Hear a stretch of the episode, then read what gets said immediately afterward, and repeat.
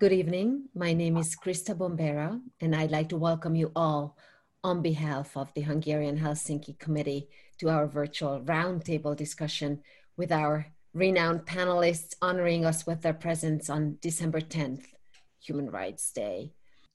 So let us start now. Let me introduce our panelists in an ABC order. I'm really happy to have with us Professor András Bozóki, Professor of Political Science at the Central European University, Minister of Culture of Hungary in 2005 2006. And let me just highlight one more period from his professional life. András had participated at the National Roundtable negotiations in 1989 that enabled the creation of a multi-party constitutional democracy in Hungary. András is one of the editors of an eight volume publication titled The Roundtable Talks of 1989, which argues that these talks were not merely a sideshow, but in fact constituted the hub of the revolutionary transformation. With a big leap to the present, let me quote Professor Bozóki very shortly on the present from an interview he gave this spring. Hungary ceased being a democracy or a rule of law state roughly in 2015, 2016. We'll take it from there later. I'm extremely honored to have with us Mr. Thomas Melia, who currently serves as the Washington Director of PEN America. Over his 25 year career, Mr. Melia has been a key actor in the development of policies to strengthen democratic governments around the world. In various positions, he oversaw a wide range of advocacy efforts and programs to assist human rights defenders and civic activists, either as an NGO leader or as a writer or a university professor or as an activist. And he also served in government. In the Obama administration, he was USAID's assistant administrator for Europe and Eurasia in 2015 2017, and also served as deputy assistant secretary of state. He has coined several catchy phrases too in connection with the current challenges to democracy, such as global political recession or democracy bureaucracy and he has been underlining the importance of the unreliability of the Orban governments in security terms, Hungary being, as he says, the weakest link in NATO, in his opinion. He has a Twitter buddy, Mr. Tamás Deutsch, who is, as of today, is still a Fidesz member of the European Parliament, if I know it correctly. Mr. Deutsch once seemed not to remember who Mr. Melia was. I do not quote Mr. Deutsch, if you allow me, Although they have known each other for decades, Mr. Melia used to be in Hungary for long periods of time after the collapse of communism when Fidesz needed and enjoyed the support of Mr. Soros or the United States for its efforts to strengthen human rights and democracy in Hungary. And last but not least, in the ABC order, I'm extremely happy to have with us Professor Kim-Lane Scheppele, professor of constitutional law at Princeton University and also an outstanding expert on Hungarian constitutional law. Professor Scheppele has been an honorary Hungarian for a really long time. She moved here full time in 1994 and worked at the Hungarian Constitutional Court for four years, while also co founding and then chairing the Gender Department at Central European University. Her focus of attention back to Hungary sharpened after the legal procedures of the Fidesz government started to look strange to her, starting in 2010. Her in depth publications on the Hungarian legal and constitutional developments reached outstandingly large audiences worldwide after Paul Krugman, Nobel laureate economist, published her writings on his blog. Needless to say, Professor Scheppele, just like Mr. Melia, has not succeeded in winning the friendship of the present Hungarian government. She has coined the term Hungarian Frankenstein, which refers to her assumption that this form of government that we have in Hungary now has been created by kind of stitching together perfectly normal rules from the laws of various EU members into a monstrous new whole. I should finish putting the guests' background in context and give the floor over to them for a short expose on whatever you feel important to highlight about our general topic in the next five, six minutes, which is what did we do exactly? And how did we take the steps of transformation from the time of transition and what factors may account for the path that Hungary has taken. Let me stick with the ABC order. So Professor Bozóki, the floor is yours.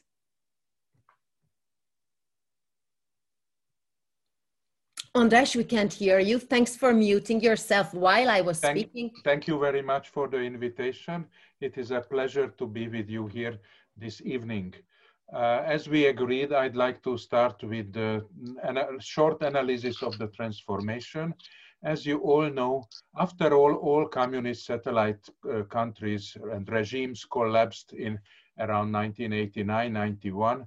So it seems like there was no difference between these two these countries.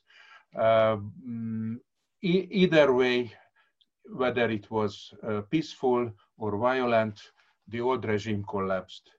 So this gives the impression that internal uh, uh processes did not play a fundamental role in the change. But I think it's not exactly true that is true that Poland was the pioneer country in East Central Europe since the birth of solidarity, which started the transformation. It could have happened already 10 years before, but there was no Mikhail Gorbachev in power. So I should indicate that the external conditions, the international conditions were the defining, extremely important uh, for these countries. But the internal conditions were different, and Poland was the most prepared for the change, and Hungary came as second. So, if you remember, there were people like um, Erich Honecker in East Germany or um, Nicolae Ceausescu in Romania. Nobody could expect that the, those regimes would collapse. Um, the unique character of the Hungarian transition was that it was not driven by the masses it was uh, unlike in Solidarity in Poland, which was a huge gathering. I mean, at the top uh, times, uh, they had 10 million members, later on a bit decreasing, but still considerable uh, amount of people supported the Solidarity and the opposition. In Hungary, the society was rather passive. People were isolated and politics was not uh, their playground. Um, and uh, that was the heritage of the 1956 revolution when Kadar was calculating that people will be sort of happy uh, uh, and not protesting if they have security and something to eat, they will not be protesting for freedom. So what is characteristic in Hungary that there was a, a negotiated, non-violent, uh, elite-driven transition in which intellectuals, people of the dissidents, dissidents, people of the democratic opposition, they initiated a peaceful human rights driven uh, change. So human rights was a very important value. Uh, it was not just one among the other ones. It was which uh, really uh, uh, found everywhere. If we talk about civil society, or civil disobedience or anti-politics or the humanization of power. All of these things were in the vocabulary of the Hungarian dissident intellectuals, but uh, in every dimension it was penetrated with the idea of human rights, which goes back to the 70s. I have no time to elaborate. So these were the principles, these were the values to start. And that indicated that uh, nobody, neither in the opposition nor in the Communist Party, wanted to replay the revolution. People wanted no blood on the streets, wanted to see no blood on the streets. They wanted a sort of negotiated elite settlement. So if we think about, and I am going to close soon, uh, if we think about the major principles, not of the dissidence movement, but of 1989 the national roundtable negotiations, what people shared, uh, I mean, I should mention uh, again non-violence. Uh, non-violence had such a huge reputation in 89 in Hungary as freedom itself. Of course, freedom was the first and then second immediately after non-violence. And the third was was a representative democracy, a constitutional order. A representative democracy indicated that they did not want to experiment with something new. Uh, it was not about direct democracy, participatory democracy, although some parties were going that way, but uh, rather to take the Western model. I, I don't think that this was just pure imitation of the West, so I disagree with those who claim that, but I think uh, representative democracy was important. And the other was also important, which is called broad consensus, that the participants of the roundtable talks believe that democracy is not so much about conflicts and struggles, but uh, let's try to find a, a deliberative solution, uh, a consensual outcome of the discussion. So I think it was a little bit illusion because they did not consider that the democracy is about debates and conflicts and struggles. They somehow felt that there, there can be an easy landing, a soft landing from communism to democracy. And finally, the last point I wish to, to make is that, that uh, there was a, a, conviction in the political elite in Hungary that uh, Hungary was just prevented by the Russians, by the Soviet Union to join, the, to join Europe because Hungary belongs to Europe, should belong to the European community. That time it was the name of the European Union. And uh, so, so obviously when the Soviet troops leave the country, we are already so democratic and liberal and tolerant and uh, ready to join the European Union that there cannot be any problem. So people were very impatient, waiting for the European Union to get an invitation, which lasted for 15 years between 89 and 2004. Uh, because people believe that there cannot be any problem. There was a transition, smooth, successful, then a multi-party system, um, transformation and consolidation, and then finally Europeanization and joining the European Union. So it was like a fairy tale. Nobody really believed that it can be reversed or can be otherwise. So it was a pretty optimistic decade this, despite the lot of social problems which came out over the 1990s. Thank you.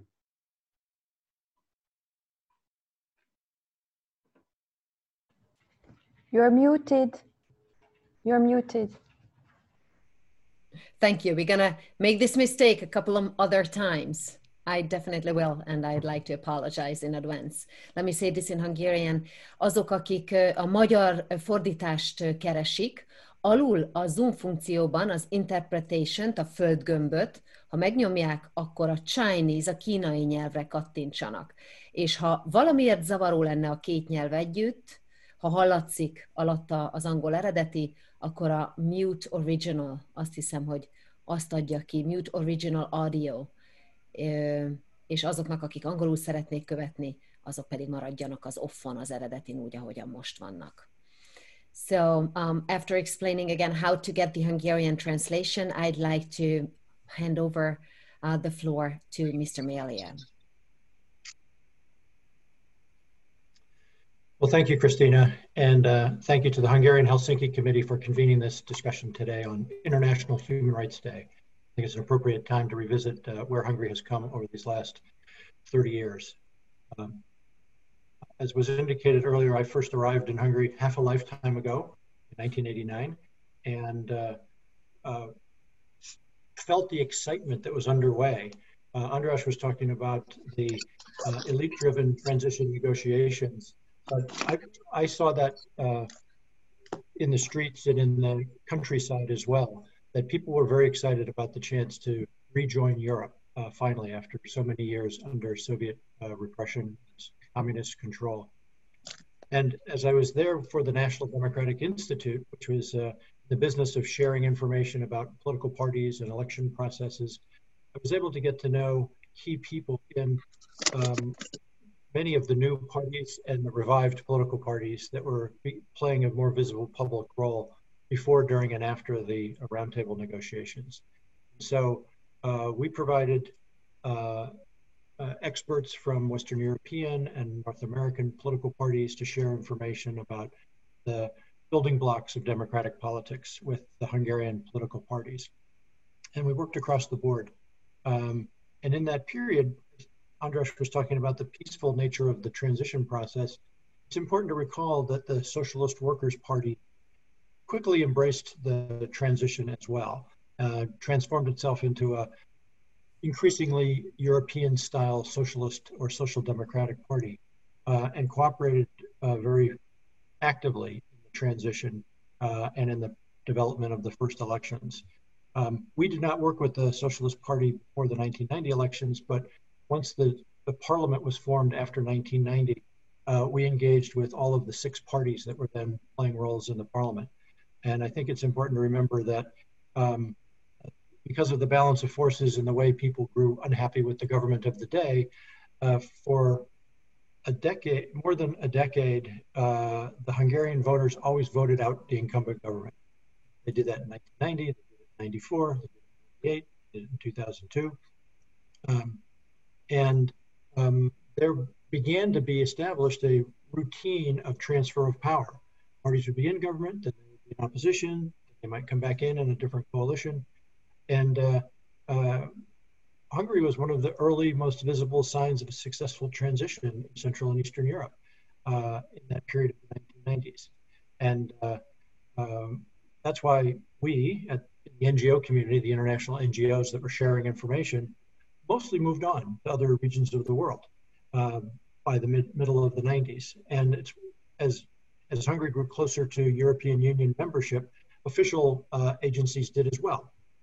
Although in 1990, US government did massive reorganization in addressing Central and Eastern Europe, Soviet Union. We went from a, a posture of confrontation and preparation for war.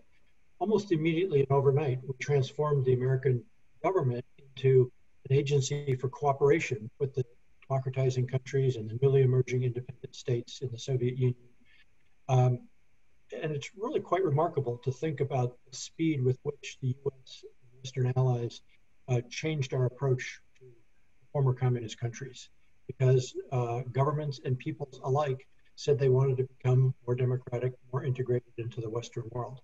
So for most of these last 30 years, that has remained the US posture, certainly with regard to Hungary. We want Hungary to succeed uh, as, a, as a country, as an economy, as a security partner, and we've provided uh, a vast array of assistance to Hungarian decision makers and agencies to modernize and democratize.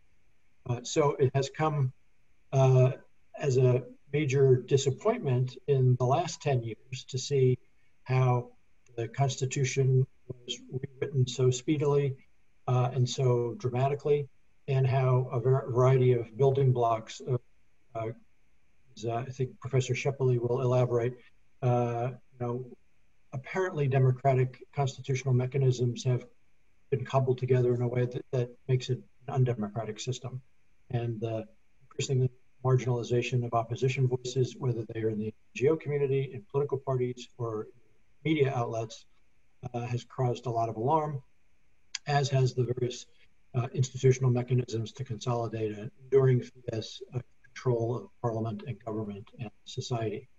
Um, it's interesting that this week, uh, Hungary and Poland led the transitions 30 years ago, uh, keen to join the European Union, NATO, um, have a, basically run the European Union uh, experiment into the ground. I think we're at a critical moment right now, this week, with the posture that Hungary and Poland have taken with respect to Brussels, quite literally biting the hand that feeds them, um, um, wanting to take all kinds of financial assistance. Uh, and we can leave aside how how that is distributed within the country. That's a whole other discussion. Uh, but for uh, two of the newest, uh, most dependent countries in the European Union to uh, have uh, laying down on the railroad tracks to stop a massive assistance program is really quite remarkable. And it may spell uh, a significant change in the way the European Union is organized and the way it operates. I think it's going to be next to impossible to get the wealthier countries in Europe to continue to subsidize increasingly obstructionist, uh, non-democratic government in Hungary uh, and in its neighbor Poland. So, um, looking back over these 30 years, um, there are various pivot points, but one of the key uh, pivot points I think was when uh, the night the 2002 uh, election, when Fidesz uh, lost and went into opposition. There's an interesting article this week in the Independent, British newspaper, by Zsuzsa Szelenyi, who was one of the founders of Fidesz and one of the first members of parliament, in which she points out that uh, Viktor Orban uh, never accepted the results of that election uh, and mobilized his supporters and his followers to uh, resist acknowledging the legitimacy of the government that came back in after that. And sad to say, we're seeing echoes of that now in my country, the United States, with Donald Trump rejecting the election results that he's lost by 8 million votes. Uh, he's continuing to delegitimize the successor government and our election process itself. So, uh, one of the things that we in the United States have learned is that all of the democratic countries are somewhere on a spectrum of uh, consolidation of institutions and procedures and norms. And norms are the habits that people uh, live by uh, within around the rules of procedure. Um, so I think, uh, and many many people like me who have been involved in international democracy support and sharing of experience uh, have turned our attention to the United States in the last few years. I now work for an organization, PEN America, which is the writers organization in the United States, part of a global network of PEN centers. Um, we spent a lot of time in the last couple of years working on civic education in the United States, media literacy, uh, trying to identify and expose what disinformation and misinformation looks like in public discourse, because we're awash in it now in the United States. And whereas the Russians may have contributed notably to the confusion around our 2016 election, this past year, mainly American American disruptors trying to flood the information ecosystem with false and inaccurate information on everything from uh, whether the COVID pandemic is real to whether uh, our votes can be counted accurately. And so um, I think those of us who are committed to liberal democratic processes and that's a better way for people to organize society and to live, um, we have a lot more work to do than we thought back in 1990 we would ever be able to do.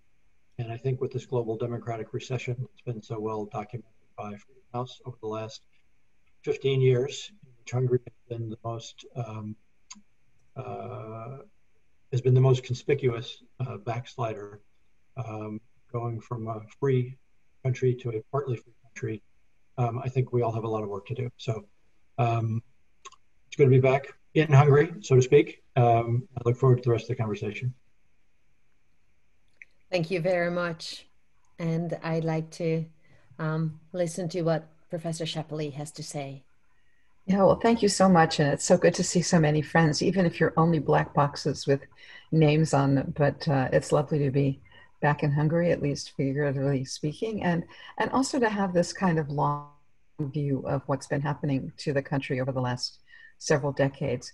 Um, my first trip to Hungary was actually only in 1992. And I'd been invited to teach a human rights course, and since today's, you know, Human Rights Day, it's interesting to think about what happens to human rights. So my first time in Hungary, I was supposed to be teaching with two young um, human rights focused law professors.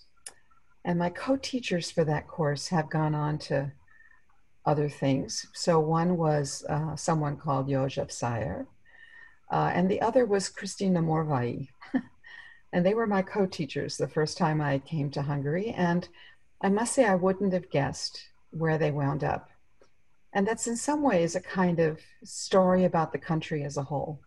You know, so first in those kind of early days of, of transition, you know, what was so clear, I think, even, um, you know, in that moment was that, um, how to put it, people actually began to take democracy for granted very quickly, which is to say that it wasn't a big struggle against people who were holding out.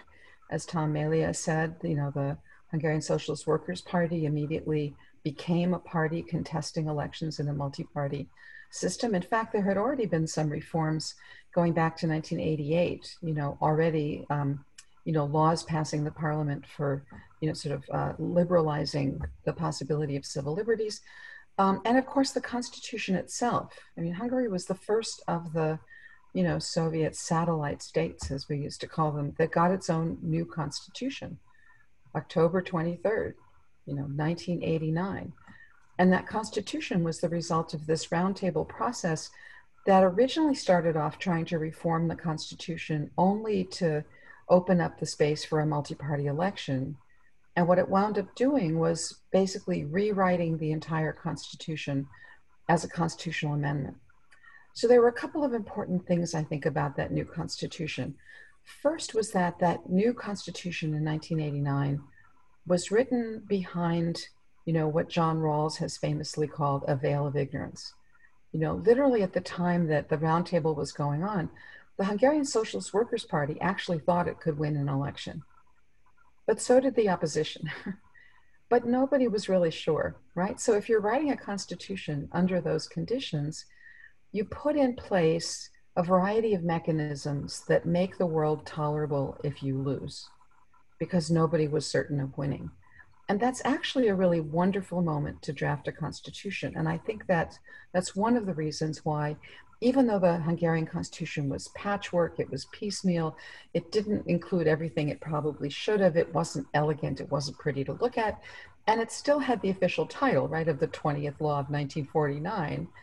It was nonetheless a lot better than some of the constitutions that were written after there had been an election or two and everybody could see who the winners and losers were. So I think that Hungary inadvertently, in some ways, started off with this advantage of having a new constitution largely emerged from the roundtable. I might say that, you know, one thing, since again it's Human Rights Day, the rights provisions in the Hungarian constitution, that in 1989 version, were so interesting. So some of the people who worked on this, um, told me that you know there was there was no agreement at the roundtable to have a new constitution. So how did we get one? Right? It's I'm sorry, we Hungarians. I love being an honorary Hungarian. So um, so how did this new constitution come about? Well, it came about because they had to change the existing constitution enough to permit multi-party elections. So they start crossing things out, you know, and by the time they cross out enough, there's nothing much left, right? So the question is, how do you fill in what do you what do you replace things with? And one of the ideas was to say, well, let's take things that are already laws in Hungary and put them just into the constitution. And two of those things were the International Covenant on Civil and Political Rights and the International Covenant on Economic, Social, and Cultural Rights, which Hungary had been a signatory to. And so the drafters of the Constitution, which by the way included not only members of the Democratic opposition, but also people from you know, the, the, the party and the government, and particularly from the Justice Ministry, they cut and pasted the international human rights agreements into the Hungarian constitution.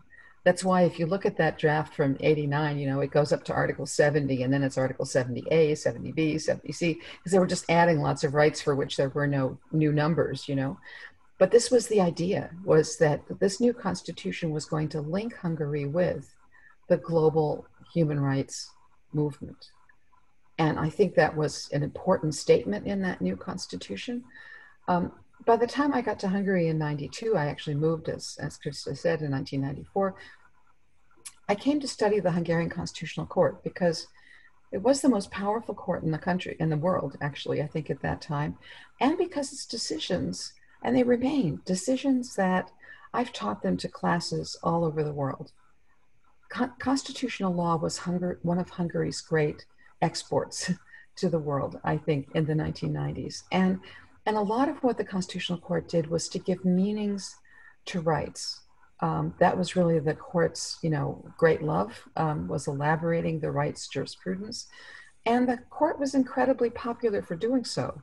You know, public opinion polls during that time showed that the court routinely had 80% public approval. Actually, after it knocked down the Bokros after the austerity program was, was cut back um, in 1995, I guess that was, the popularity of the court soared above 90%, right? So the court was in many ways in tune with what the public wanted. And so this is where I want to fast forward a little bit. So what happened? Like, how can Hungary be in the state it's in now?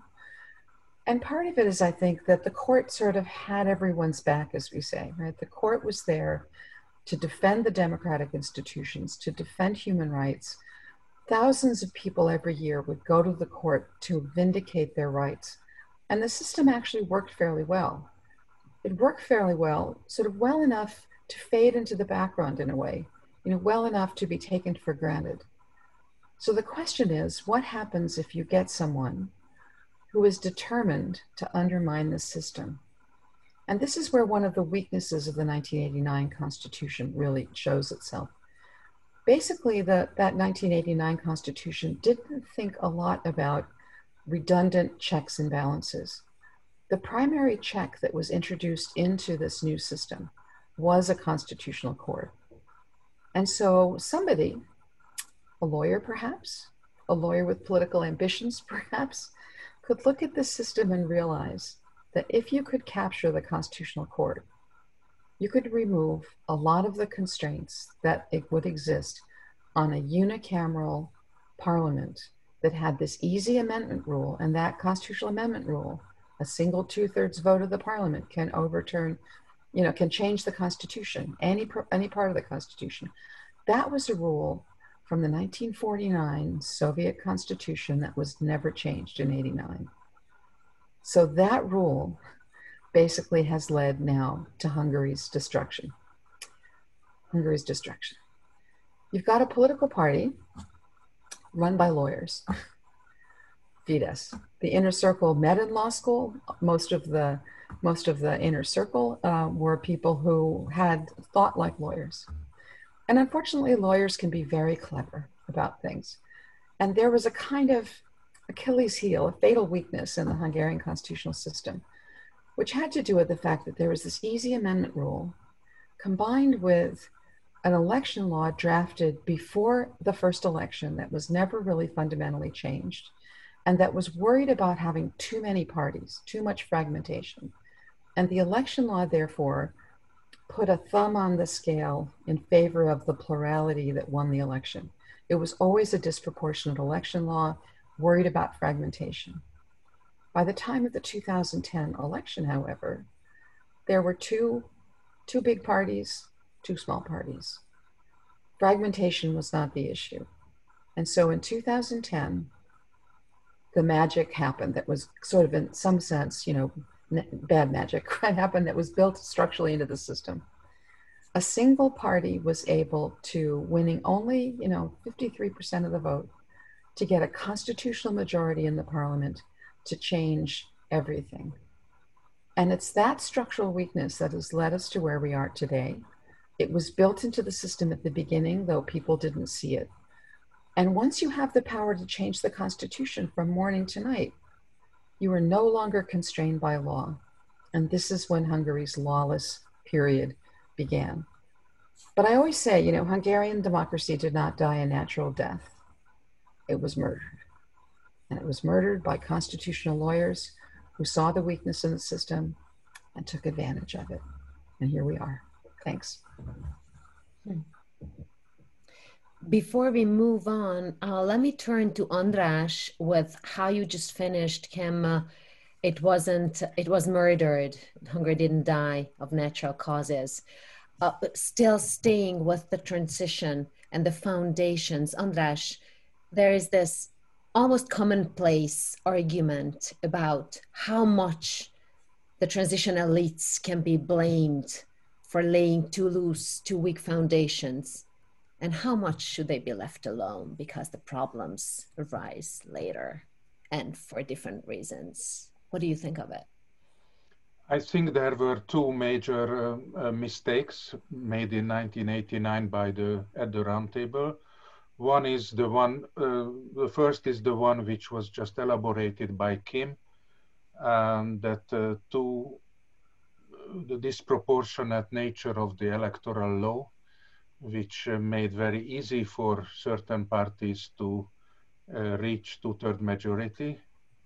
And the other is the other laws which required two-third majority as well, which wanted the active participation of the opposition in the governance, which is ridiculous. You know, you cannot expect from the opposition to participate in the governance that uh, deprives from the responsibility of the government if if if 51% is not enough to govern.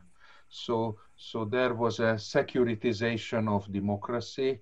I think it was a problem that the uh, regime changing or transition elite overestimated uh, the the goodwill of people who are occupying the institutions. They were focusing, therefore, only on institutions and not uh, the worst case scenarios. They believed that these institutions will work. Actually, two-third majority was reached by MSZP and SZDSZ, the socialists and the liberals in 94, and still they um, did not misuse the regime. So democracy was up, up, upheld. Uh, obviously, uh, if um, certain political forces want to distract consciously uh, the system, as Viktor Orban finally did, it is a murder, yes. Mm-hmm. But uh, let me just uh, say one, two points to this. As I said, there was an optimism and goodwill towards the institutions, but socially speaking, the 1990s was uh, a problem for the society. Hundreds of thousands of people lost their jobs. The regime was unable to offer them alternatives and uh, unemployed people were offered to go to early retirement. So, so suddenly the workforce of, of the country was reduced and uh, there was a bigger burden on the regime that, that uh, they have to keep up. So it was like a neoliberalism combined with a sort of welfare state, which was too heavy for this new uh, nascent uh, democracy. That is one thing. That is a structural problem. This uh, inexperience of the transition elites in economic matters. And that made the transition and democracy unpopular within 10 years. And the other thing is that the, the missing left, the Hungarian Socialist Workers' Party is supposed to be a left-wing party, but they were driven also by bureaucrats and party apparatchiks, and they were very happy with the reforms. They believed in modernization, and uh, they forgot uh, solidarity, the other value of the left, traditional value of the left. So this, uh, during the process of privatization, many of these people became extremely rich, and people found that uh, they they don't have a political place to go. There is no left-wing party which will defend them from this early period of uh, wild capitalism in Eastern Europe. So, so then they turn to the Free Democrats, and the Free Democrats, together with the social, socialists, they initiated the Bokros package, which was good for the macro from a macroeconomic point of view, but it was socially a huge problem again. And then people, voters were waiting for a genuine left, but they didn't get. So, and also liberals were losing this enthusiasm. They were enthusiastic about institution, the constitutional court. They did a beautiful job, but uh, but this did not solve the problem of the ordinary people and they were just waiting, waiting to get the benefits of uh, liberal democracy, but they did not get it. At least the elderly, the countryside people, uh, and so on. And uh, after 10, 12 years, they moved to the populist right. So actually, those left wing constituencies started to support Viktor Orban, Fidesz, and then later on a little bit uh, Jobbik as well. So I think uh, there was a vacuum. The political party system was imbalanced. And when the country arrived to the global financial crisis in 2008, uh, the left liberal elite was already uh, exhausted. They were running out of ideas. And the populist, nationalist, ethno nationalist uh, right wing became more and more enthusiastic. So I think the first decade belonged to the liberals, but the second decade belonged already to the populists, uh, which turned out to be this uh, landslide uh, of, of Fidesz in 2010. And what happened after 2010 is another story. Probably we will be discussing that. Thank you. Yeah, yeah, yeah. We're going to move um, um, to um, beyond uh, 2010 a little later. I think the way you put it at the beginning, Andras, was that there was an overestimation of good faith and goodwill uh, by the transition elites. And that's pretty much true to the European Union as well with the member states. But before we get to the EU, let's um, uh, take a look at another force as well, another global force. I'd like to turn to Mr. Melia, asking him from the transition time, maybe up to today, as you will, um, about how prepared US foreign policy was at the time of the Central Eastern European events. Was it in a supportive or an active, or rather in a passive reactive position? In either case, what marked, what shifts, what major events marked um, the position that were taken from period to period? And in general, what is the scale for action or interference for US foreign policy to restrain declines and backslides, especially in countries that are members of respected and trusted international organizations. We're talking of a NATO and an EU member country. Well, the United States, for all its uh, uh, capabilities and global reach, uh, was not at all prepared for the collapse of communism in the Soviet Union and Central Europe and the Balkans. We completely unprepared for that. Um, just as we were completely unprepared for 9 11 and other major intrusions on our sovereignty and our country. Um, wasn't the parallel too too far fetched? I mean, you couldn't be that unprepared to the collapse of communism as to 9/11. Did you really mean that? I meant that we were unprepared for the reach that global terrorists had into the United States. 9/11 was completely un- unexpected uh, by our political establishment. There may have been a few tactical analysts in the system who knew about certain plans by certain agents, but as a system, we were not prepared for that. Which is why, in both cases, um, after 1989, uh, there was a, ma- as I said earlier, there was a major reorganization of the U.S. government, and part of that reorganization was what was called at the time the peace dividend. Um, which meant that the United States dramatically reduced our intelligence uh, agencies, our military uh, presence in the world.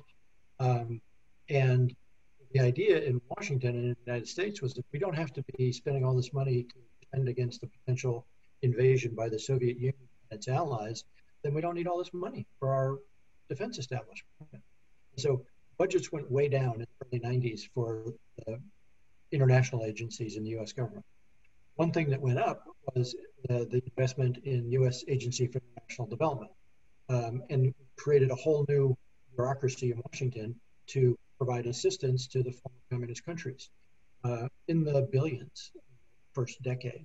Um, so, whereas we had been uh, accustomed to providing certain kinds of humanitarian and uh, institution building uh, assistance in other parts of the world, we had never planned to do that in uh, the the communist countries of Europe and Eurasia. But quickly, we pivoted to that.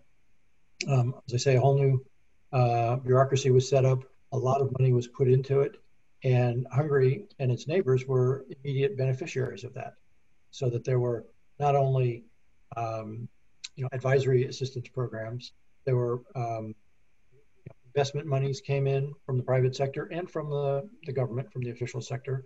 Um, so th- that, while we were not prepared for the collapse of communism, uh, I think we responded to it in a positive way to try to assist all of these new countries, some of which were beset with violence, uh, in, especially in the, the, you know, in the Balkans and in South Caucasus and parts of Central Asia.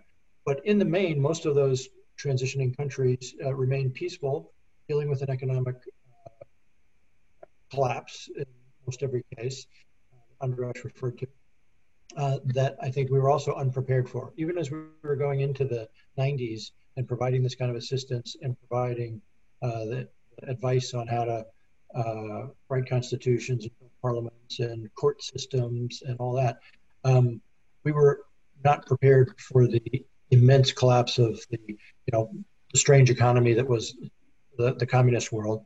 And then, and I remember discussions in that period where people would say, you know, this is this uh, privatization process of taking major assets, whether it's factories or um, some functioning companies, um, and privatizing them. You know, we saw pretty soon that they're all going into the handful, the hands of those people who are in the communist establishment or nearby. Um, some people said, well, at least it's at least it's dispersing it from the government. You know, it may be in corrupt hands, but it's in private hands. So that's better than where it was, hands of the government. That turned out to be, a, you know, a bad judgment. Um, I think uh, strengthening the law enforcement capabilities to address corruption and to appreciate the uh, the cleverness of those lawyers, some of those uh, aspiring business people and oligarchs um, I think we were slow to react to that in the 90s. Um, and just as after 9 11, we had to do a major reorganization of our government to address a different kind of challenge, which was this metastasizing terrorist threat emanating from failed states like Afghanistan was at the time. That's why Osama bin Laden was based there and was able to reach out from there. Um, and uh, I would just say that the Arab Spring that came another decade later, in 2011, was also something that we were completely unprepared for. You know, the downfall of many of the autocracies across the Middle East um, was again unanticipated. Uh, it was initially welcomed, uh, and then the complications of um, economic difficulties, uh, the political battles, efforts by some bad actors in almost every country to try to take advantage of the the confusion and the disarray to seize control in an authoritarian way. Um, I think we were, you know, I, I, think we counted on better angels in more societies to prevail. And uh, even though some in our system and some in our conversations in the government and in Congress and in think tanks um, thought that that was that optimism was not justified. And I think in many cases it turns out that the optimism was not justified. Mm-hmm. Tunisia right now is the only country in the Arab world that has successfully transitioned to a uh, democratic state uh, with uh, elections and change of government coalitions. Um, all the others have gone awry, violence, new forms of dictatorship. So um, I wish we were smarter. I wish we uh, could influence events in the world more directly and more efficiently than it turns out we can do. Um, I think the fundamental enterprise that I was engaged in back in 1989 and 90 when I went to Hungary for the National Democratic Institute, is to show solidarity with people in other countries, to try to share with them information or resources that they can take advantage of in their own way. You know, advice can be offered, but doesn't all have to be taken.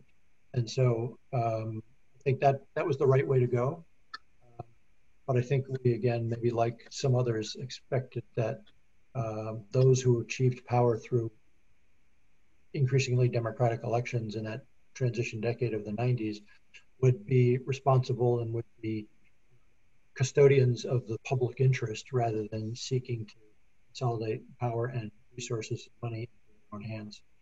So I think I, I hope we're learning how to help transitions better as they arise because they continue to do all over the world. People are unhappy with repressive government and the lack of opportunity and the denial of individual rights and the use of like we're seeing nearby in Belarus right now, mm. uh, like we're seeing in other parts of the world.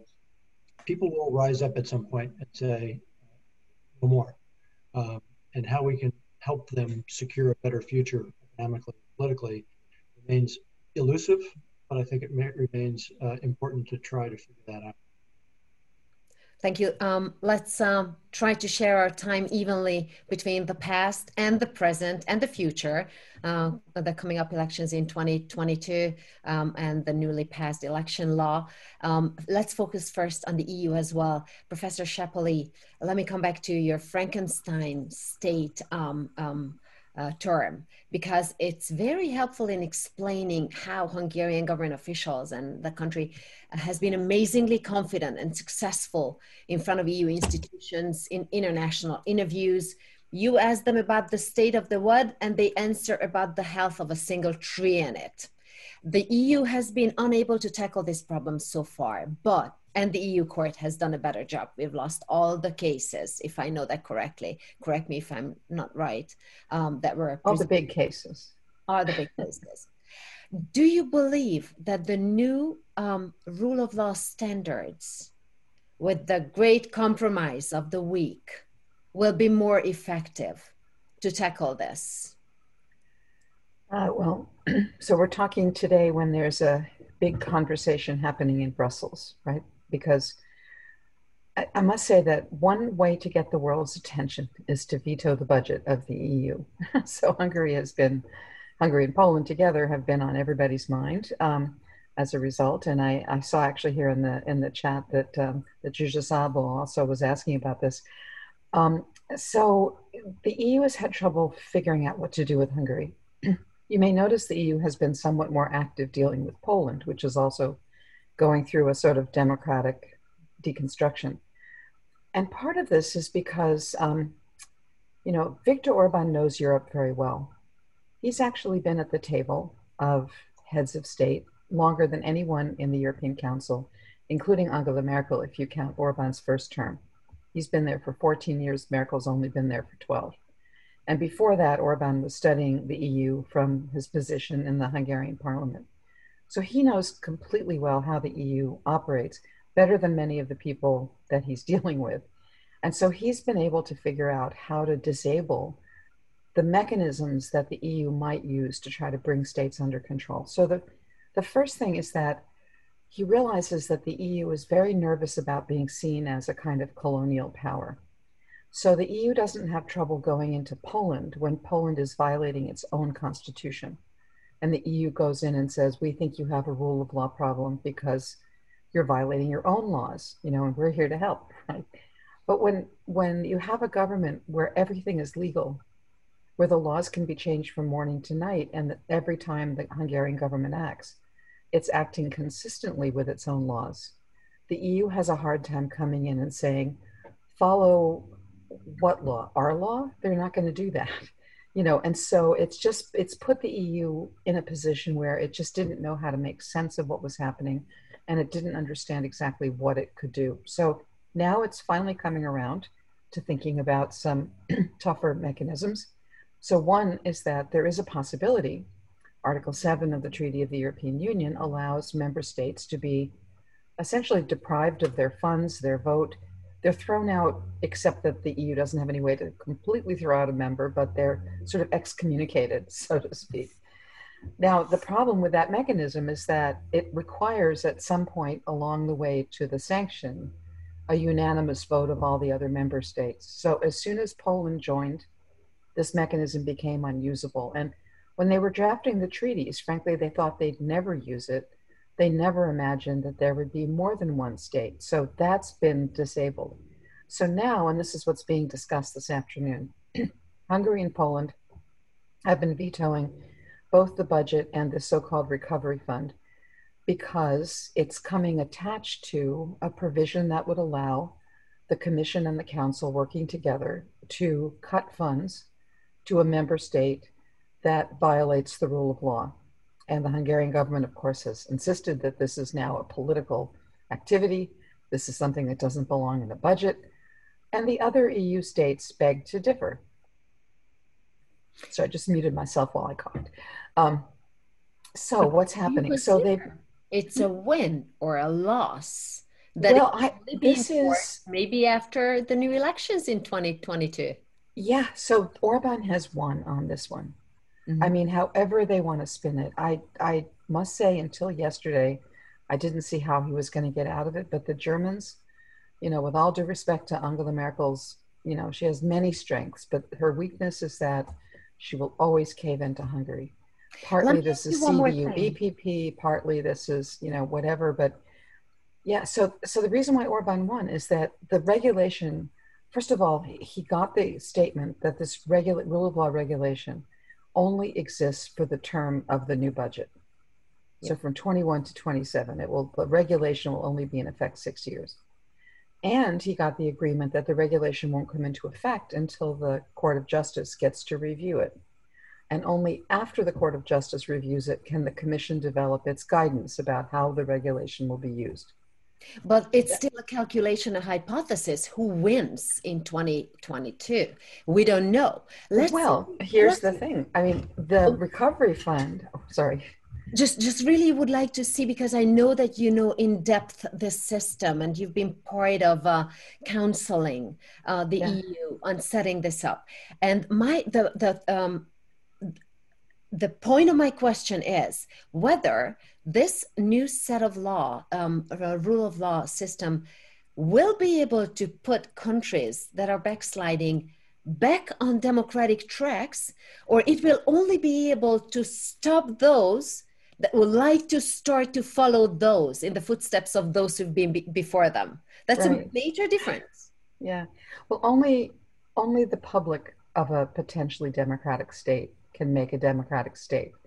The question is what the outsiders can do. And I think the EU has finally realized that paying for the backsliding state is not helpful, both because the EU is paying for its own internal destruction, but also because the corruption that accompanies backsliding states is partly what keeps them going.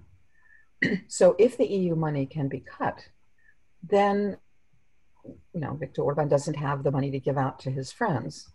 And then the question is how long he stays in power if he doesn't have all these goodies to give out. I think that's the question. Mm-hmm. And so, um, but what what this the way this regulation works though is that it won't go into effect for three years, at least two, maybe three years it will only be in effect for six years. So that means there's a little window, several years from now, after the election. So what happens before the election?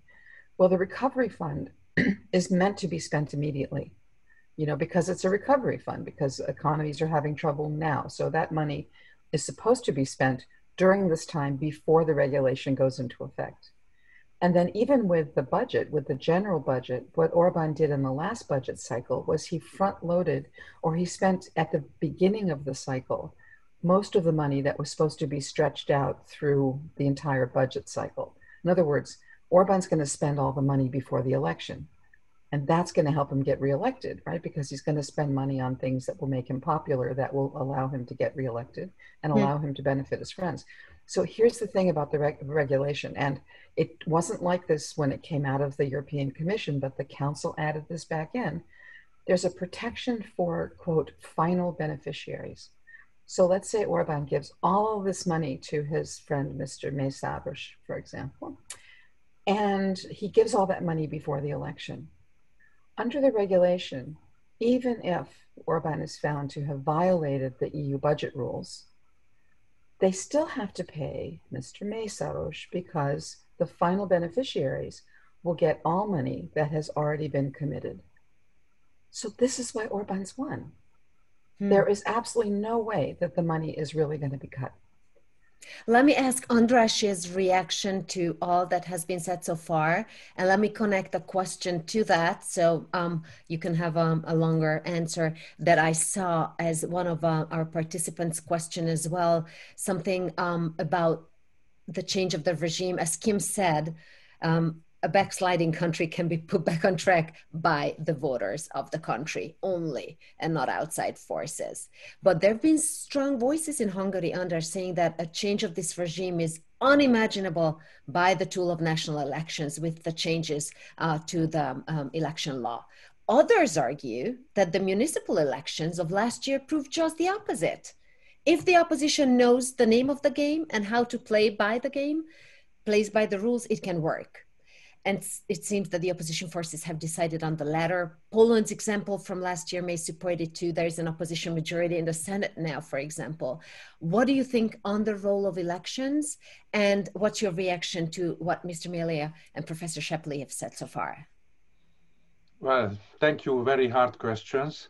Um, uh, it's a somehow philosophical question. Uh, what is the role of money in politics? Uh, can you get everything, all votes, victories, if you have a lot of money or not? So one interpretation is that uh, actually Orban was not interested in the structure, but uh, as a good politician, he wanted to gain some time. And if you win time, then you survive. And, uh, and uh, people think that this vast money that he got will be enough for him to win the elections. And I think that would be normal uh, in semi-democratic or democratic conditions. Uh, but uh, it would be good to know uh, the general state of mind of the Hungarian population. I think that they do not respect Orban anymore. They don't think that he is a charismatic politician who should be respected. So I think this uh, this uh, leader democracy approach is not valid anymore. Uh, I think people realize that he is stealing the money. And if we have more money, it doesn't mean that it will go to the society. What makes so, you say that? What supports what you've just said? Supposedly, the whole combined opposition stands even with Fidesz's support kind of even? Well, I don't think, uh, I mean, maybe I am an idealist. Uh, and uh, I have American friends who tell me that it is not democracy, it is a plutocracy, and only money talks. But uh, maybe as an idealist, I believe that, uh, that you cannot exclusively win an election with money because if the opposition is united, they can beat Fidesz, even in these uh, hybrid regime conditions. It is very hard to survive against the will of the people. I mean, Lukashenko could do this in Belarus, but he is morally already done. He is out. I, I don't think that he can come back from this. Um, and uh, and uh, Orban is, you know, playing. It is it is on the verge. And uh, of course, the opposition should be united in order to have any any chance. And uh, I mean, I agree with those who believe that we cannot expect from Angela Merkel to to um, bring salvation for Hungary. This should be done by the Hungarian voters. It was the Hungarian voters who voted for Orban, even if the elections were cheated and not clean. Already 20, 2014 was not a clean election. Um, but I think the opposition was fragmented. They were quarreling with each other. They had no good leadership. I think uh, now, if if never, the opposition will learn the lesson by 2022. And I think even if uh, the opposition is going to win, Orban still can move to the presidential chair replacing other. And um, maybe if the opposition is fragmented, then Fidesz can come back uh, after uh, one or two years. So, so it is a very long fight and very difficult, I think. That is my general answer. Um, I think uh, uh from the viewpoint of Angela Merkel, it is uh, rather a good compromise because she introduced finally this uh, rule of law mechanism and uh, the sanctions. And uh, for her, Hungary was not the most important country. It was also the southern European countries which wanted to get their money. So all in all, I think he, she was uh, trying to uh, reach a balance. And now critics can say that the European Union is now deviating from its own European values, mm. whatever it means. It's very hard to refer to European values if it, if it is sold out to Orban uh, in a bargain position. But mm. maybe Merkel can say that uh, we saved the European values because we introduced the mechanism, but it will be implemented just two years from now. So these, there are a lot of open questions which should be interpreted, but it's, I think, too early to judge. Uh, uh, maybe uh, Kim is right. I, I hope the situation is less, uh, less uh, hopeless, I think. Maybe we, we can believe in better outcome uh, in 2022.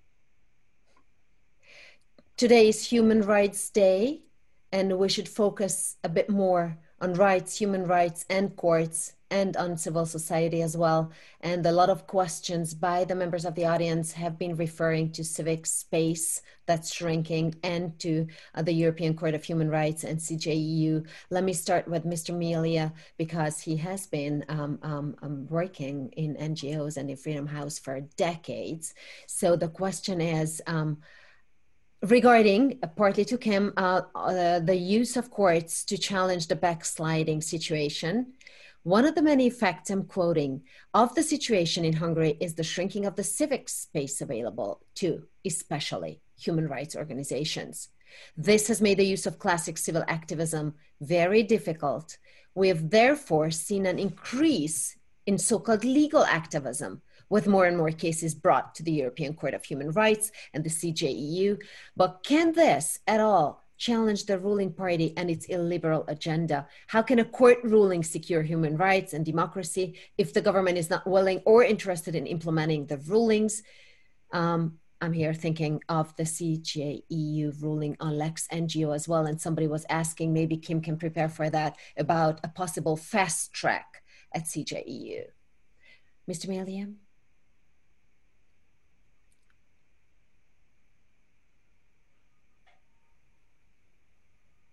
Well, I'll leave to uh, Professor Scheppele the discussion about uh, implementing court rulings, uh, especially when you have these transnational bodies that, um, again, depend on the goodwill of governments to abide by you know, interpretations of the rules they have agreed to uh, in a multinational context. Um, very difficult if you have a government that's willing to ignore its own courts, let alone international bodies like the European Court. Um, as for civil society space, um, uh, it's uh, there's a number there's a couple dimensions of that. One is the availability of funding uh, from foundations or philanthropy or deep-pocketed individuals to enable different kinds of groups to do research and publicize their findings. Um,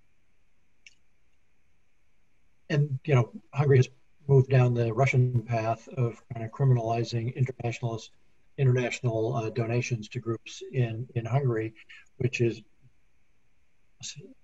another sign that they're moving down the path towards Russia. Um, uh, recall the dispute with Norway uh, a few years ago when uh, the Norwegians were part of their compact with the EU, providing support to civil society in Hungary as they do to other countries. And the Hungarian government took a, a made a huge battle over that. And who gets mad at Norway? Norway is not a actor in the world, uh, but the Hungarian uh, government turned it into a big battle over, you know, Norwegian assistance to um, civil liberties groups and environmental groups and other kinds of rule of law NGOs. Um, so um, this is kind of I, I'm getting to the same point that we were making about elections, is that Hungarians have to want to secure their at least as much as the international community. Uh, Hungarians need to be educated and persuaded to uh, see the importance of some of these actions that are being taken in their name. And educated to, how? Well, that's what the the existing and I know embattled uh, journalists and civil society groups can be doing, but they need to be doing it beyond downtown Budapest, right? They need to be getting out around the country and doing more um, maybe town hall meetings or community gatherings. Uh, I mean, reminding people and teaching people about their rights and about the way that this government is violating them. um, most conspicuously by diverting the money that meant to assist ordinary Hungarians from the EU, diverted to the pockets of the already rich and well connected in. I mean, Have you a, seen that working in the various, several, numerous countries that you've been working with all over the globe? If you have a media dominance as much as we do, and all the resources for propaganda and everything going to the government, have you seen grassroots work going beyond Budapest, uh, to stick with my country, work? Um, yes, I think next door in Ukraine, you see a very vibrant civil society that has been working against uh, various versions of the establishment and of media dominance by by bad actors. Um, Ukraine is is is much more decentralized in a sense than Hungary is, so that there are many more active uh, town by town groups um, tracking human rights and other and corruption. I think the big issue in Hungary is really the corruption at the top. Um, an investigative journalist uh, can be very, very helpful in this. You know, the OCCRP um, is a terrific network of uh, reporters in the in the region and in Hungary.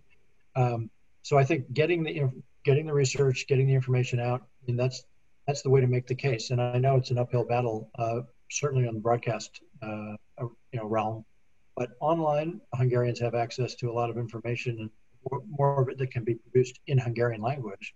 I think um, will be valuable. And you know, some of the groups, not only Hels- Hungarian Helsinki Committee, but others that are represented in this call, are doing good work.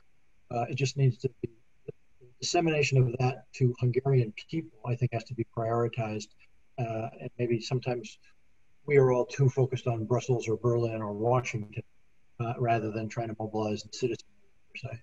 So uh, mm-hmm. I, I think the the eventual success of Hungary's democracy will depend on civil society and journalists and uh, getting the truth out to people. Hmm. Professor Scheppele, uh, classic civic activism versus legal activism and the potential fast track at the CJEU and the Lex NGO and the disappointing inaction for too long of a time on the Lex CEU. Yeah, so thanks. I mean, so courts can't do things by themselves. You know, what courts can do is to try to restrain governments while people take, you know, matters into their own hands to make sure that rights can be realized. You know, so courts are an assist. They're they're they assist rather than do the work. Um, but here's where I think that you know, since it's Human Rights Day, it's sort of worth thinking about a new conception of human rights. And I'm I'm worried. So it's a good thing that people in Hungary have gotten used to going to Strasbourg. Although the Strasbourg, excuse me, sorry, just coughing. Although the Strasbourg court is much less generous than it used to be. Um, I think that actually, first of all, Hungarians should get used to trying to go to the European courts, the, the EU courts. They have a lot more power to do things, and I can work with people on how to do that. But here's the human rights issue. So, the human rights that we have and the ones that are enforced in Strasbourg are the human rights that basically respond to the list of things that horrible governments did in the 20th century. And I think the biggest victory for human rights is that the repressive governments of the 21st century, well, take one like Hungary, are not engaged in obvious mass human rights violations of the old sort, right? So instead of putting journalists in jail, they just have their friends buy up the media. That's a that is an advance in human rights, right? In some sense, but it still results in the same problem. You so, don't need to do it the Turkey way, right? Or you can, right, exactly. So I mean, this is a victory for human rights that autocrats like Orban who want to stay in the, you know, who want to be acceptable in good company elsewhere in Europe don't do those things. But, you know, people in Hungary are still under pressure of the sort that human rights are supposed to are supposed to solve. Orban puts people under economic pressure. He can cut off funding. He, you know, cuts down unemployment. He destroys the social safety net. He threatens people's jobs right? He does all these things that put people under economic pressure. And frankly, because, you know, the the US and its allies won its side of the Cold War, the idea that a mandatory social safety net is part of the catalog of human rights kind of dropped out of the human rights repertoire. And so economic pressures on people aren't considered to be violations of rights. But I think that's a mistake because everybody who's living with this now understands that there's a limit to what you can do and not do. If you hope to keep your job in Hungary, if you hope to not have your business closed down, if you hope not to have your newspaper bought by some oligarch because you've gotten to be a little too freely critical of the government. So those economic pressures can have some of the same effects. And right now, the, certainly the rights recognized in Strasbourg are not those. Mostly the rights recognized at the EU are not those. But I think we need, in some sense, a new human rights movement to respond to the new ways in which governments are actually putting people under intolerable pressures. Hmm. There's a very good question that uh, is posed to you, Kim, but I would like to first turn to uh, András, um, because I'd like to refer back to the roundtable discussions with the question. Our member of the audience is asking um, if uh, Professor Scheppele thinks uh, the new Hungarian constitution of 2012 is a legal lawful constitution at all? Was it passed under legal conditions? Which comes to the question, András, what to do if the Orban regime falls in 2022, which comes back to the question if the roundtable talks may serve, may serve as any kind of a model for unavoidable negotiations between opposing views of the members of the opposition after a potential fall of the Orban regime. Well, um, making this constitution in uh, voting for that in 2011, uh, it was just a one-party constitution. Only Fidesz people voted for that. Um, they discussed it in the parliament only for less than 10 days. So it is ridiculous, both procedurally and uh, content-wise. But what comes but, but, from this statement? What arises from this? Um, and, uh, well, but imagine that uh, the Orban regime is not developing to an autocracy, but it stops in 20, uh, 2012. Um, I think that constitution could have worked, even if it was procedurally non-democratic.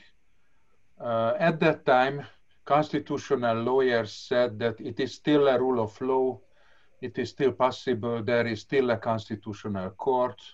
There is an independent judiciary, etc. So I think uh, only the, the fundamental law uh, was not an obstacle for keeping democracy up.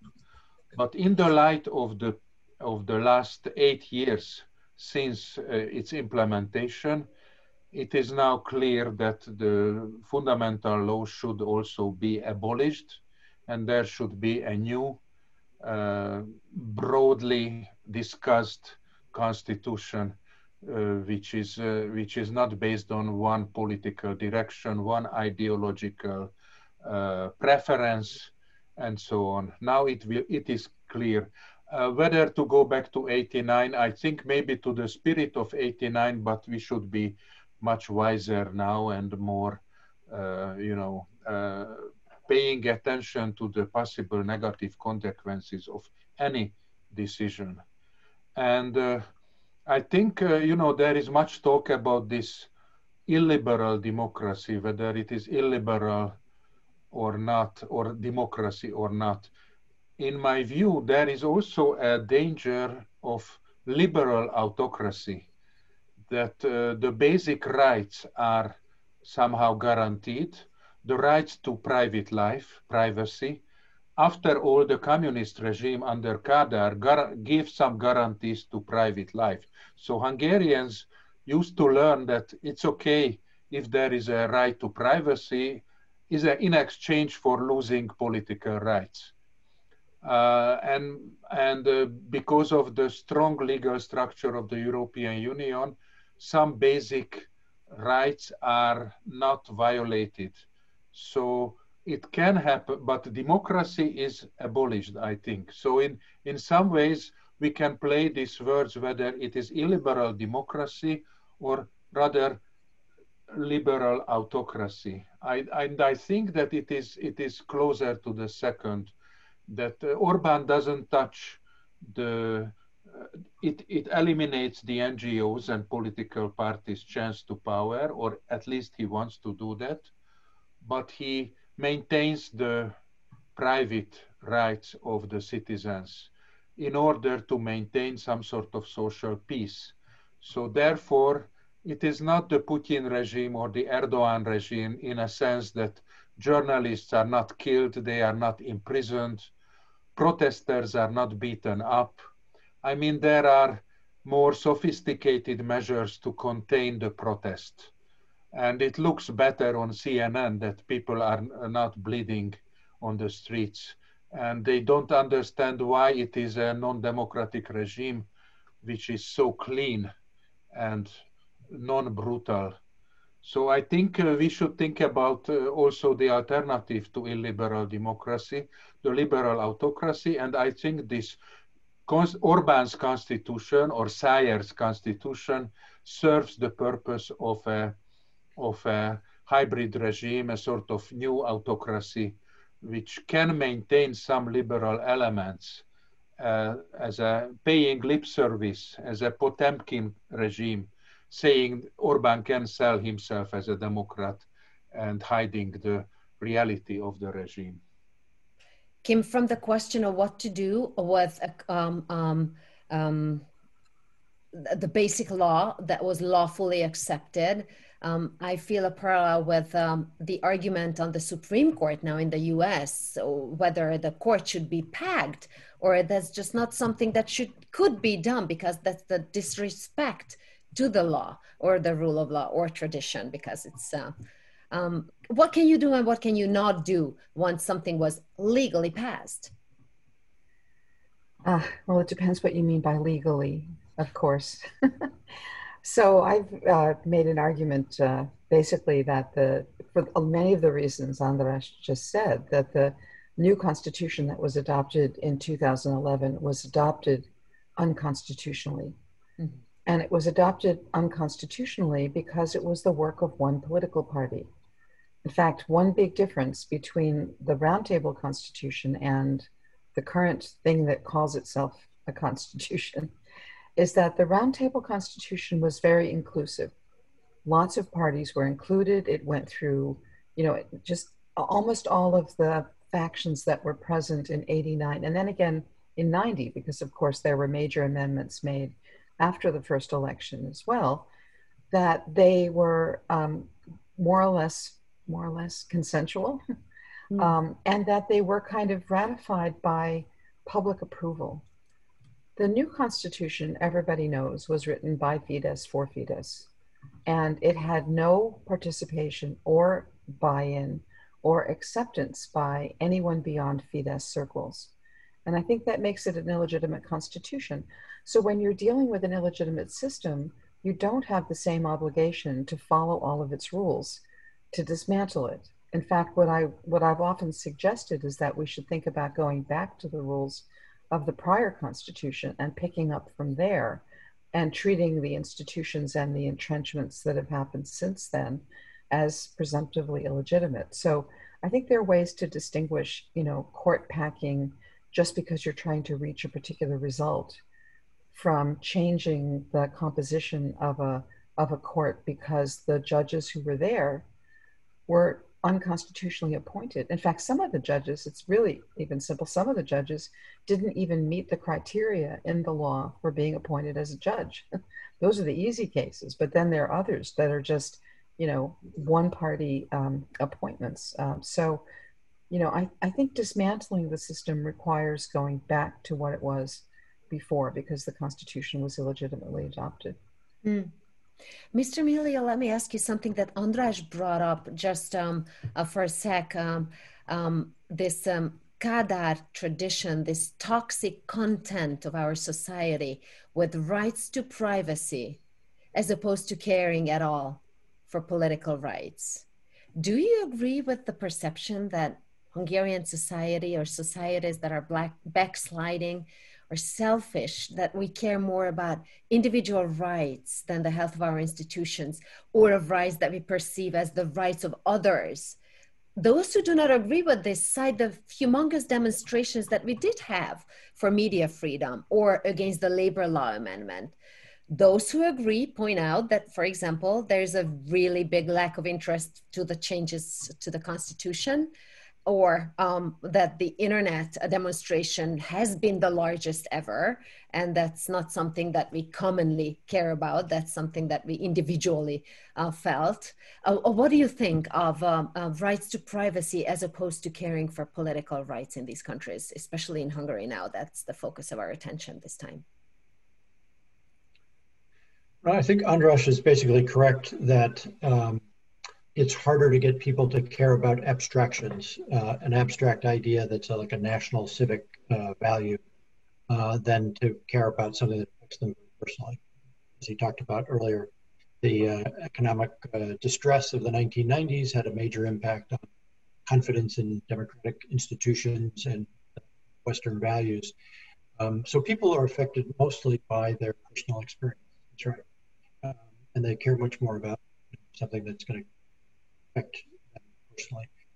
Um, and I'm reminded, I'm in listening to this discussion, I'm reminded of the early days of uh, democracy sharing, if you will, which was really launched by uh, the German party foundations uh, long before the United States created the National Endowment for Democracy, political party institutes, and others. Um, and the German party foundations would go abroad to places like Spain and Portugal when they were under dictatorships uh, and uh, elsewhere and share the ideas that inform their political parties, economic ideas, social justice ideas, um, you know, their views on private property and things like that. Um, and they developed like-minded you know, relationships with like-minded people, whether they were in think tanks or proto parties or other things. And I'm reminded that we we more recently, and certainly the United States, in our official aid programs and much of what our NGOs do, we spend a lot more time talking about process and procedure, the letter of the law, than we do about the content. Uh, about the, it's like the difference between liberalism and democracy. Um, we focus, I think, to our detriment now, uh, too much on democratic procedures and less on the democratic value of certain policies and certain actions.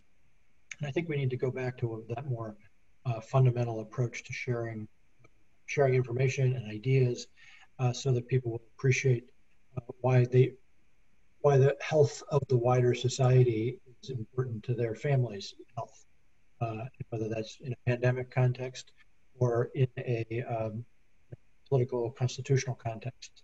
That you know, it's like the old saying about the the famous uh, uh, poem written in 1940s, I think. You know, they came for the communists, and I didn't care because I was not a communist. They came for the socialists, and I didn't care because I was not a socialist. They came for the, the gays and the minorities and the Jews, and I didn't care because I was none of that. And they came for me, and there was no one left to care for me. And I think that's that's what uh, autocrats depend on. That people won't care about the others, won't care about the abstractions, care about themselves uh, until it's too late for anyone else to help them. And I think that's what we're seeing, Andras uh, pointed out in, uh, in Hungary. Hmm. There has been a lot of questions still related to the course to Strasbourg, and also would like to come back for one sec uh, because we have a CEU professor um, to the case of Lex uh, CEU. Andras? Mm. Yes, as we know, the Orban government and the regime wants to eliminate autonomies, social, cultural, educational autonomies. They attack the NGOs, and now they uh, now the state universities are transformed into dubious foundational institutions under the control of the regime. And CEU was just one part of the story, but it had a big echo uh, internationally and uh, uh, thousands protesting were protesting on the streets of Budapest when when CEU was sort of driven out from Hungary uh, due to this uh, biased uh, discriminative legislation of the regime. Um, I am sorry to say, but unfortunately, this was done by the assistance of the previous or still current uh, US administration. And the CEU is out, but there is still some remnants like the Democracy Institute, which is now established uh, in the same building. And uh, I just, I am just wondering that the, uh, I'm asking Thomas first of all, whether he thinks that the new U.S. administration under the presidency of um, Biden um, will change their mind and they will be ready to support these sort of autonomous initiatives like the Democracy uh, Institute, which can be a, a place for like-minded people, NGOs, to come and organize themselves and to teach the new generations. I think it would be important and it would be a bit of uh, minimal correction of the mistake of the previous government. Thank you. Mr. Melia? Well, um, yes, I think you'll see a distinctly different uh, posture in the Biden administration compared to the Trump administration um, on, a, on, a, range of things, domestically and internationally. Um, and Biden has talked about uh, how he wants to re reestablish the United States as a leading um, example of democracy. We have a lot of things to repair in our country. Um, some of some of them pre-existing Trump administration. I mean, we're still a work in progress ourselves, so we should be modest about uh, how good an example example we are providing to the world. Um, but while we're working on strengthening our own democracy, I think uh, the Biden administration will also be trying to reposition the United States as a, as a leading advocate for democracy in other countries as well. Um, which part of the, the world? I'm sorry, which part do you think would be the focus? Would the EU be proportionately a dominant um, and highlighted focus, or China, or other parts are a lot more important? Yeah, well, the um, Hungary is not the biggest item on the agenda in Washington. Um, I think you have to realize that. Uh, addressing much more uh, direct threats to the United States that come from Russia and come from China economically, cyberspace, and military positioning. Um, those are going to take priority in terms of challenges to be dealt with, as well as you know Iran and Saudi Arabia, Pakistan. Um, um, but in those discussions, I think we're going to strengthen our, our relationships with existing democracies and those who share our sense of a global international order that is working. Uh, so the EU is at the top of that list. Um, you won't see the kind of insulting and denigrating language or behavior that you've seen from Donald Trump and his, his people in the last four years. You're going to see Democratic allies valued and engaged much more vigorously by the Biden administration. And I, you know, I know Tony Blinken pretty well, and I know some of the other people in Biden's inner circle, and uh, they agree on this. They want the United States to not just return to where we were in the Obama days, because that wasn't perfect either, but to uh, learn from what happened in the Obama administration, learn from what happened in the Trump administration.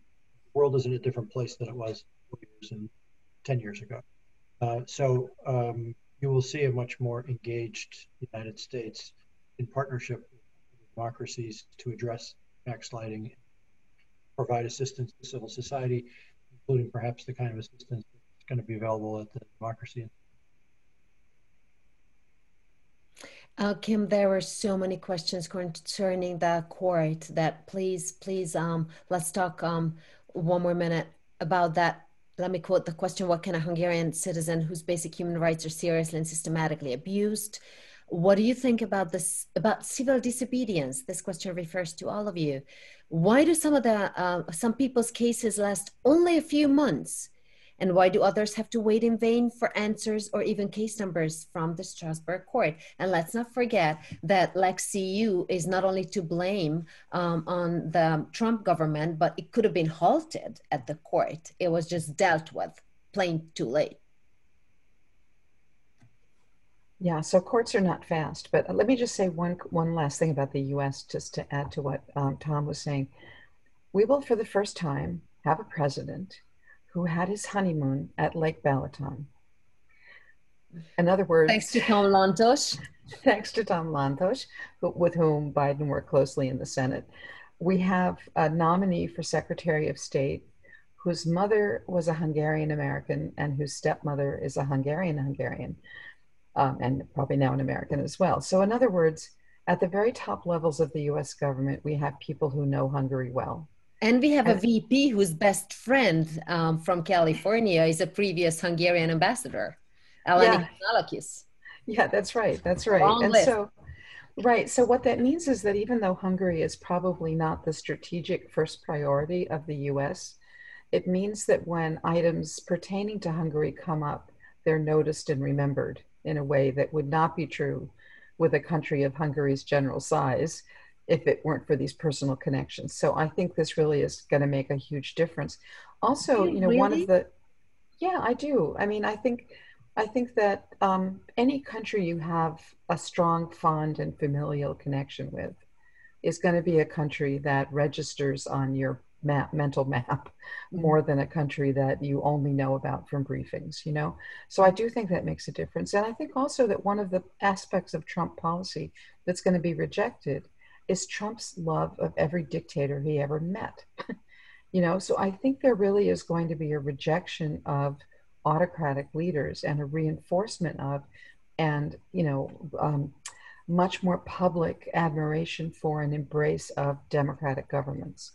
So, Let me be provocative, Kim, if you allow me. Let me quote Mr. Melia from an interview um, that he had uh, with one of the Hungarian outlets on President Trump's uh, um, um, and the visit of uh, uh um, um, Prime Minister Orban.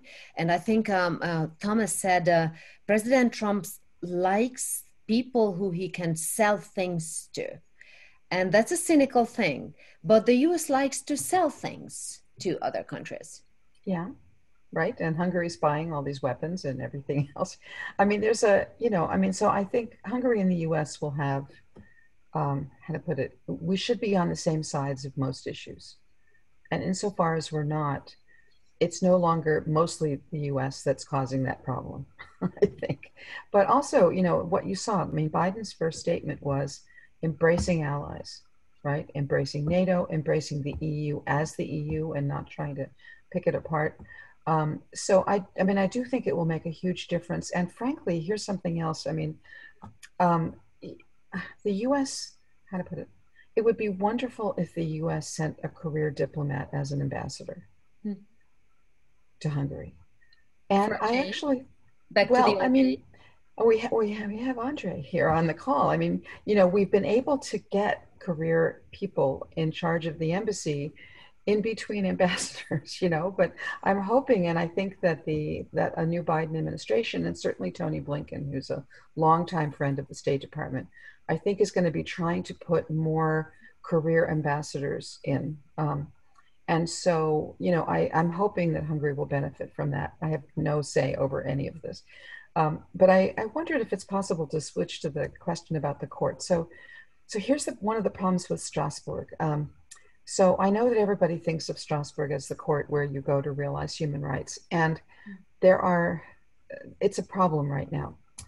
Okay, it's a problem right now because the Strasbourg court made a decision, I guess it was a year ago, October, that um, in order to quote exhaust domestic remedies, that's the legal language, you have to you have to try every opportunity in your home country before you can go to Strasbourg. And you know, a year and a half ago or so, a little over a year ago, the Strasbourg court decided that in Hungary now that includes going to the constitutional court before you can go to Strasbourg. So no more just going, you know, from the that used to be the Legfelsőbb Bíróság, now it's the Kuria, you know, no longer just going from there to Strasbourg. You have to go to the constitutional court. And that's terrible because the constitutional court has no deadline by which it has to decide cases. So the case can go there and it can die. And there's no way you can push the case out of the constitutional court. So the Orban regime, which has, shall we say, a disproportionate influence on the judges of the constitutional court, can bottle up cases there, can stop the cases from getting to Strasbourg. So I'm very worried about this. I think it was a terrible decision of the Strasbourg court. that's one thing. The second thing is that the Strasbourg court has been attacked by the UK, by Russia, by Turkey. I mean, a number of countries have been refusing to enforce judgments or really been attacking the judges. There was a referendum in Switzerland, Switzerland, about getting out of the Council of Europe and quitting the, the Court of Human Rights. They were terrified about that at the court. So the court is now pulling back. It's like a turtle that's pulling its head back into its shell. And you see them making decisions that are not as brave as they used to make, you know, and while they're under all this political pressure. So it's not a great time to rely heavily on Strasbourg from Hungary, first, because you can't get there. And second, when you get there, you may not get the remedy that you hope for. So the EU courts, on the other hand, the European Court of Justice, very hard to get cases there. We should talk about how to do it. But that court is now expanding its conception of rights. Mm-hmm. And moreover, if there's a judgment from Strasbourg, from uh, from Luxembourg that is not complied with, then there can be really serious sanctions against the state that is refusing to comply from Brussels. Now, Lex CEU. Mm-hmm. Okay, so is Hungary complying with the Lex CEU decision? No. Where's the European Commission that should say, okay, you should welcome CEU back? They're missing in action. Okay, this is another problem. Um, the von der Leyen Commission has been trying to avoid all rule of law questions. And you see it in this latest appeasement agreement I put in the chat that now this has been adopted, this agreement that we just saw 24 hours ago, and it's terrible. Um, Angela Merkel and von der Leyen work together and they have given Orban a free pass for two years, basically. And this is what we're dealing with now at the European Commission. So, you know, it's not a great time to be relying on your external friends in Europe. so the US is getting better as a, as a friend who will stand up for human rights and civil society and democracy in Hungary.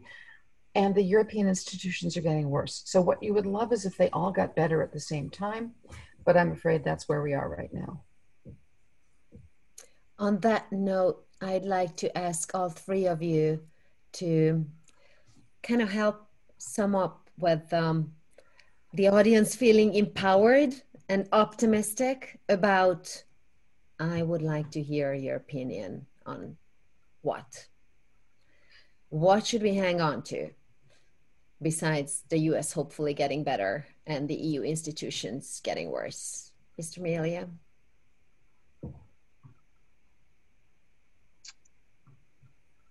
Well, uh, I, I, at these moments, I like to quote my favorite American uh, philosopher, Yogi Berra, who said, um, It's really hard to make predictions, especially about the future. So um, I'm not sure I can tell you what's going to come, but I, I do know that the United States is going to be more forward leaning on these matters generally, and I think specifically with regard to Hungary and its neighbors.